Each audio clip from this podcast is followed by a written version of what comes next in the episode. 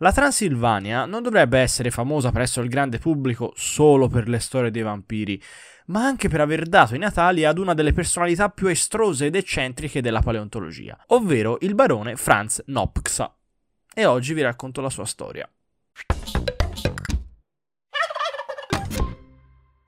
Ciao a tutti ragazzi, io sono Willy e bentornati su Zoo Podcast, il mio podcast a tema animali e bestie varie che potete trovare qui e su tutte le altre principali piattaforme di streaming. E a me invece mi trovate sui principali social come YouTube e Instagram come ZooSparkle. Vi ricordo anche che se volete sostenere la mia attività di divulgazione su YouTube trovate vari modi per poterlo fare che vi lascio in descrizione, tra cui il mio progetto di Patreon, col quale potete anche sentire in anteprima questi podcast e guardare in anteprima i miei video nel canale YouTube prima che vengano resi pubblici per tutti. Oggi, come vi ho annunciato, parliamo di una figura veramente veramente affascinante, ovvero il barone Franz Nopxa. Sì, perché era un barone effettivamente, era un rampollo di una nobile famiglia della Transilvania. Nacque nel 1877 e sebbene venisse da una regione, al tempo considerata periferica, dell'Europa, in realtà era veramente un cittadino del mondo, tant'è che conosceva e parlava fluentemente diverse lingue. Infatti i suoi saggi scientifici una volta li trovavi scritti in ungherese, una volta li trovavi scritti in tedesco, una volta in francese, una volta in inglese, insomma, abbiamo capito. I suoi interessi, al pari delle lingue che conosceva, erano molto vari, infatti parlò con una certa autorevolezza durante la sua carriera non solo di paleontologia, in particolar modo rettili fossili, ma anche per esempio di archeologia, geologia, etnologia e anche geografia dell'Albania. Già, proprio l'Albania, una nazione che su Franz esercitava un fascino tutto particolare, che è un eufemismo per dire c'era proprio fissato. Come lui stesso raccontò, si avvicinò alla paleontologia per puro caso e il puro caso fu che, nella sua tenuta, sua sorella trovò delle ossa di dinosauro mentre lui stava frequentando l'ultimo anno di scuola superiore, prima che entrasse all'Università di Vienna. Studiò questi fossili e ne pubblicò una descrizione nel 1899 nel corso del primo anno di università, descrivendo un nuovo dinosauro che chiamò Limnosaurus transilvanicus, un adrosauride oggi riclassificato in realtà nel genere Telmatosaurus, ma questo a noi ora non interessa. A noi interessa che questa pubblicazione era talmente ben scritta che a leggendola non si aveva la minima impressione che fosse un principiante ad averla scritta. Doveva essere un attimino pienotto di sé e questo lo sappiamo dal resoconto di una visita che lui fece a Bruxelles a Louis Dollo, che era un paleontologo famoso già all'epoca per aver pubblicato tutta una serie di studi sugli iguanodonti scoperti a Bernissar. Commentando infatti la sua stessa pubblicazione a cui mi riferivo prima, disse non è meraviglioso che io, così giovane, abbia scritto una memoria tanto eccellente? In effetti aveva una personalità molto affascinante per chi gli stava intorno ma Dollo non è che da questo momento in poi ebbe più particolarmente simpatia per lui. Comunque Franz nel tempo ampliò di molto quello che si sapeva sui dinosauri del Cretaceo vissuti in quella che ora era appunto l'attuale Transilvania, tant'è che pubblicò una ventina di contributi sulla fauna a dinosauri di questa zona. Comunque non si limitò a studi puramente descrittivi dei fossili, fece addirittura degli studi in cui lui dava la sua interpretazione dei rapporti evolutivi tra i vari gruppi di rettili fossili. Su questo tema pubblicò circa una dozzina di studi, il più voluminoso dei quali è un saggio del 1923 in cui lui dà la sua interpretazione dei rapporti di parentela tra dinosauri. Nella sua idea di divisione delle varie famiglie di dinosauri, influenzata in realtà da un altro paleontologo che era von Huene, il superordine, questo era secondo lui, dinosauria, era diviso in saurischi e ortopodi, cioè quelli che noi oggi chiamiamo ornitischi. Ora, ovviamente, i rapporti che lui aveva fatto tra i vari gruppi non è che spesso e volentieri oggi sono più validi, però, per esempio, lui ha coniato la parola tireofora, che è appunto una parola ancora in uso ed è sostanzialmente il gruppo di cui fanno parte i dinosauri corazzati, come per esempio gli stegosauri e i loro parenti anchilosauri fece anche delle considerazioni piuttosto slanciate, per così dire. Per esempio, a lui interessava molto il possibile dimorfismo che si poteva evincere dagli scheletri di dinosauri. Infatti, secondo lui, i dinosauri, tra virgolette, a becco d'anatra, insomma, gli adrosauri e simili, che avevano una cresta sul cranio erano i maschi, mentre quelli che non ce l'avevano, le femmine. Gli fecero però notare che questi due gruppi, per così dire, i sessi, tra virgolette, che lui considerava di questi dinosauri, venivano da strati di età differente, con quelli muniti di creste che erano di qualche milione antecedenti gli altri, e quindi la sua teoria, diciamo, faceva un po' acqua. Lui però andò avanti tranquillo per la sua strada, perché comunque sia, insomma, gliene fregava il giusto, tant'è che col tempo diventò effettivamente una vera autorità per quanto riguardava i dinosauri. Comunque Franz era tutto fuorché un paleontologo ordinario. In Ungheria, prima della Grande Guerra, negli anni in cui era costantemente intento allo studio e alla descrizione dei dinosauri della Transilvania e di altre regioni, poté condurre anche la vita del signore terriero, infatti, scorrazzando da una tenuta all'altra con i contadini che si inchinavano al suo passaggio. Questa vita, che pur lui apprezzava, però strideva un po' col suo animo avventuroso e ribelle. Infatti, fin da ragazzo, come vi dicevo prima, Franz era affascinato molto dal popolo albanese e dalla sua terra. Tant'è che si documentò tantissimo sulla storia, sulla cultura e sulla geografia di questa regione. Imparò addirittura i dialetti locali e finì con l'identificarsi con il popolo albanese. Viaggiò in lungo e in largo per questo paese e le sue visite erano tutto fuorché rilassanti. Infatti, all'epoca l'Albania faceva parte dell'impero turco e i montanari albanesi erano piuttosto diffidenti, mettiamola così. Poi, però, nel 1913, dopo le guerre balcaniche, l'Albania divenne uno stato autonomo. Si creò un vuoto politico e le potenze centrali decisero di dare alla piccola nazione un re. E sapete chi si considerava un ottimo candidato per diventare il re dell'Albania? Eh, esatto, proprio lui. Franz scrisse al capo dello Stato Maggiore dell'esercito austro-ungarico a Trieste proponendo una sorta di azione di forza in Albania. In pratica lui si era proposto di dirigere ovviamente l'operazione, dato che del paese era pratico, conosceva la gente e conosceva la lingua, pensando appunto di potersi installare rapidamente come un sovrano. Tutto ciò che gli serviva, disse, erano 500 soldati, che però dovevano essere vestiti da civili, poi un po' di artiglieria e due piccoli veloci piroscafi, che tra l'altro si offrì di pagare di tasca propria. In pratica il suo piano era diventare un agente sotto copertura, infiltrarsi in Albania, divenire re e a quel punto instaurare una monarchia filo imperiale. Poi, una volta divenuto re, ovviamente avrebbe sposato la figlia di un miliardario americano, una qualsiasi non importava provvedendo in questo modo a se stesso e al proprio regno. E indovinate un po', e non lo scelsero. Al suo posto fu mandato in Albania il principe Wilhelm Zuwild, che entro sei mesi fu costretto a telare di brutto perché se no l'avrebbero fatto fuori. Prima e durante la guerra Franz servì come ufficiale nell'esercito dell'impero austro-ungarico, Anziché indossare una bella uniforme e comandare le truppe, si vestì nel modo in cui si vestivano i contadini rumeni, si fece crescere i capelli e visse la pericolosa vita della spia lungo la regione di confine tra l'Ungheria e la Romania. E nessuno lo sgamò mai perché conosceva perfettamente le persone della zona e padroneggiava, come vi ho detto, molte lingue.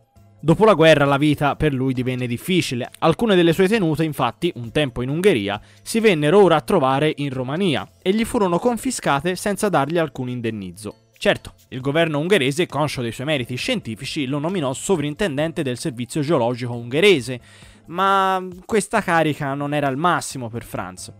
Per via degli scontri frequenti che si venivano a creare sia con i suoi sottoposti sia con i suoi superiori, Franz non resse più e per lo stress lasciò in fretta e furia l'Ungheria e partì per un viaggio in motocicletta di 5.000 km attraverso l'Italia in compagnia del suo amico e segretario albanese Bazagid.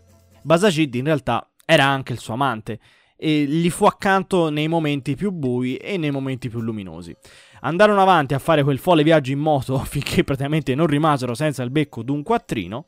Tuttavia, mentre si trovava a Vienna il 25 aprile del 1933, qualcosa si ruppe definitivamente dentro Franz. Somministrò al suo amato Basagid una tazza di tè corretta con un sonnifero, tanto sonnifero, e poi mentre dormiva gli sparò alla testa, uccidendolo. Poco dopo scrisse La ragione del mio suicidio è il completo cedimento del mio sistema nervoso ragione che mi ha spinto a sparare al mio vecchio amico e segretario Bajazid, nel sonno e senza il minimo sospetto da parte sua, e che non volevo lasciarmela alle spalle. Malato, in miseria e senza un soldo. Ha già sofferto abbastanza. E fatto questo, si mise la pistola in bocca e fece fuoco. Il suo corpo fu trovato ancora seduto, con la testa abbandonata in avanti e la mano inerte che aveva lasciato cadere l'arma. L'eredità che ci ha lasciato Franz non è semplicemente quella di una bella storia. Lui era veramente un paleontologo brillante, fu per esempio tra i primissimi a suggerire che gli arcosauri, cioè il gruppo di rettili di cui fanno parte anche i dinosauri, si prendessero cura dei loro piccoli e manifestassero comportamenti sociali di diversi tipi. Applicò per esempio tecniche di microscopia ottica e di istologia ai fossili per cercare di scoprire l'età di un animale al momento della sua morte cercò di ragionare sulla fisiologia e sul comportamento dei dinosauri a partire dai loro fossili, ma soprattutto ipotizzò che i dinosauri e gli altri rettili fossili della Transilvania vissuti qui alla fine del Cretaceo fossero effettivamente di taglia più piccola dei dinosauri di altre parti del mondo perché vivevano su un'isola, che lui chiamò Azeg, e che si era formata quando la Tetide aveva sommerso l'Europa. Insomma, questi dinosauri e altri animali preistorici erano di dimensioni minori rispetto al continente perché erano un esempio di nanismo insulare. E questo oggi sappiamo che è vero. E ora, come di consueto, un po' di news. La prima riguarda uno studio pubblicato su Biology Letters che riguarda i pinguini africani, gli Spheniscus demersus per intendersi. In particolare si è studiato la loro comunicazione. I pinguini hanno diversi modi per comunicare utilizzando la propria voce e questo studio si è focalizzato sullo studio delle cosiddette Estatic Display Songs, ovvero comunicazioni particolarmente articolate in cui le emissioni vocali, che sono delle vere e proprie sillabe, si alternano a intervalli di silenzio. Eh, queste sillabe possono essere di vari tipi, appunto molto corte, molto lunghe o di durata intermedia, e che di solito vengono utilizzati sia nella difesa territoriale sia per quanto riguarda il comportamento di corteggiamento. Ebbene, si è analizzato da un punto di vista bioacustico e statistico la struttura di 590 static display songs emesse da 28 pinguini africani di tre colonie residenti in bioparchi e strutture italiane. Al team di studiosi interessava scoprire se le vocalizzazioni di questa specie rispettassero le due leggi linguistiche tipiche dei primati, sia umani che non. E si è dimostrato che in questi pinguini tali vocalizzazioni sottostanno alle tipiche leggi a cui sottostanno anche le nostre, e questa è la prima dimostrazione che ciò accade in un non primate. Si è anche visto che la sillaba più breve del richiamo è anche quella che più di frequente viene ripetuta, in modo appunto stereotipato, durante l'intera vocalizzazione, probabilmente per ripetere più volte il segnale e questo è utile, specialmente se ti trovi in un ambiente affollato come una colonia piena di pinguini che come te stanno urlando. Quindi queste vocalizzazioni sono sia in accordo con la legge di brevità di Zipf, che afferma che nei sistemi di comunicazione esiste una tendenza universale a comprimere le informazioni, sia con la legge di Menzerat-Altman, che afferma che se le parole sono composte da molti fonemi, la durata dei singoli fonemi tende ad essere molto breve, e viceversa se le parole sono composte da lunghi fonemi, il numero di fonemi tende ad essere molto basso quindi le parole che si usano più di frequente sono anche le più corte. Ecco, questo vale per questi pinguini, non si può parlare effettivamente di un linguaggio vero e proprio, però ora sappiamo che anche al di fuori dei primati ci sono pattern statistici di comunicazione che sono riscontrabili anche in gruppi di animali piuttosto diversi. Parlando sempre di animali carini, molti di voi penso conosceranno l'Ailurus fulgens, meglio noto come panda rosso o panda minore. Ecco, in uno studio pubblicato su Science Advances e condotto da un team di ricercatori dell'Accademia Cinese delle Scienze di Pechino, sono stati sequenziati appunto gli interi genomi di 65 panda rossi e si è estratto il DNA da campioni di sangue, di muscoli e di pelle prelevati sia da campioni in musei sia da panda rossi ospitati in cattività. E secondo i loro risultati, il panda rosso non è uno, ma due praticamente. Infatti i panda rossi sono classificati in due sottospecie, la sottospecie himalayana, detta Ailurus fulgens fulgens, e la sottospecie cinese, ovvero Ailurus fulgens stiani. Ecco, secondo i risultati di questo studio, in realtà queste non sono due sottospecie della stessa specie, ma due specie distinte. Il panda rosso dell'Himalaya, Ailurus fulgens, e il panda rosso cinese, Ailurus stiani. A quanto pare i due gruppi avrebbero avuto uno scambio genetico minimo nel corso degli ultimi 200.000 anni, supportando l'ipotesi che effettivamente si tratti di due specie distinte. Ah, tra l'altro, eh, a fine febbraio scorso c'è stato il primo caso mai registrato in Irlanda di un uomo morso da un serpente velenoso.